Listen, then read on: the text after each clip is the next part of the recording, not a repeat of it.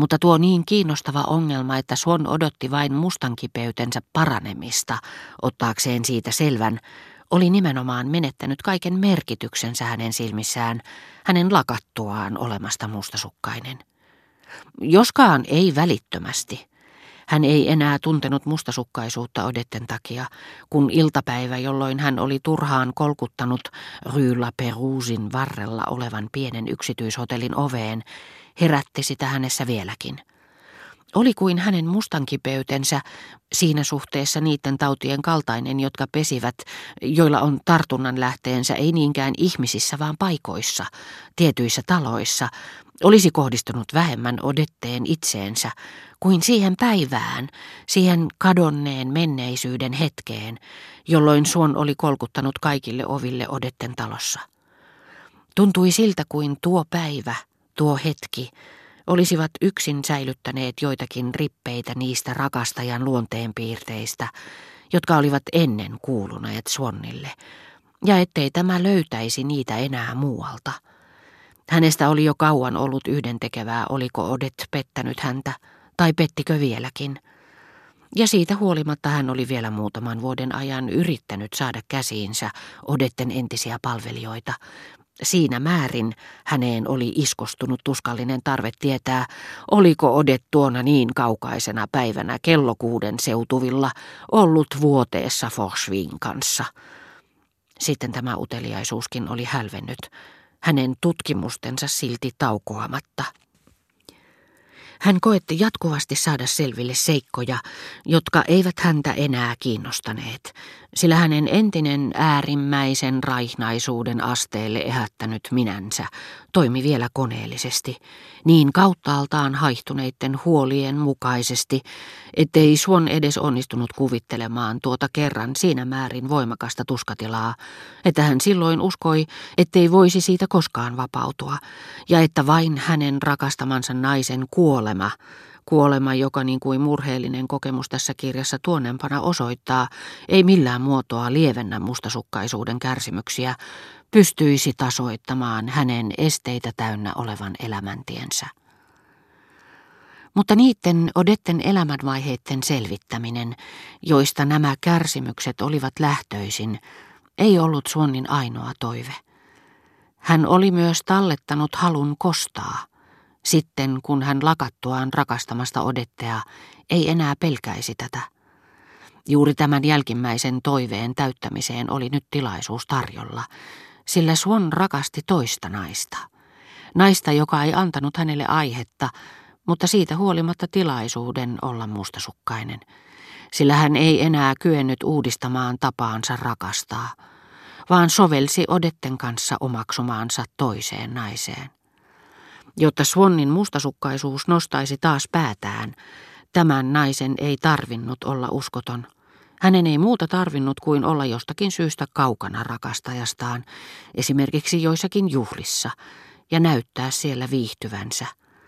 Se riitti herättämään Swannin mielessä muinaisen ahdistuksen tunteen, hänen rakkautensa säälittävän ja ristiriitaisen kasvannaisen, joka loitonsi häntä rakastetun tosi olemuksesta haluna, tarpeena päästä käsiksi tämän nuoren naisen päivien salattuihin toiveisiin, sydämenkätköihin, rakastajaan kohdistuviin tunteisiin. Sillä kyseinen ahdistava hätä keräsi Swannin ja hänen rakastamansa naisen välille luotaan työntävän lauman entisaikojen epäluuloja, joiden juuret olivat Odettessa, tai kuka tietää, Odettea edeltäneessä naisessa, ja jotka estivät vanhentunutta rakastajaa näkemästä nykyistä rakastettuaan muutoin kuin hänen mustankipeyttään kiihoittaneen naisen muinaisessa ja kollektiivisessa haamussa, johon hän oli mielivaltaisesti pukenut uudet tunteensa. Tosin Swann usein syytti tätä mustasukkaisuutta siitä, että se sai hänet uskomaan kuviteltuihin petoksiin, mutta hän muisti kohta järkeilleensä samalla tavalla Odetten eduksi ja erehtyneensä. Niinpä kaikki, mitä hänen rakastamansa nuori nainen teki hetkinä, jolloin he eivät olleet yhdessä, lakkasi tuntumasta hänestä viattomalta. Mutta jos kohta hän ennen olikin vannonut, mikäli koskaan lakkaisi rakastamasta naista, jonka ei aavistanut vielä kerran tulevan vaimokseen, tuovansa järkkymättä julki lopultakin vilpittömän välinpitämättömyytensä, kostaakseen niin pitkään nöyryytetyn ylpeytensä, niin nämä kostotoimenpiteet, joihin hän nyt saattoi kaikessa rauhassa turvautua, sillä mitäpä siitä, vaikka hänet otettaisiinkin sananmukaisesti ja häneltä evättäisiin nuo kahden keskiset hetket Odetten kanssa, joita hän ennen niin välttämättä tarvitsi, nämä kostotoimenpiteet eivät enää kiinnostaneet häntä. Rakkauden mukana oli kuollut halu näyttää sen kuolleen.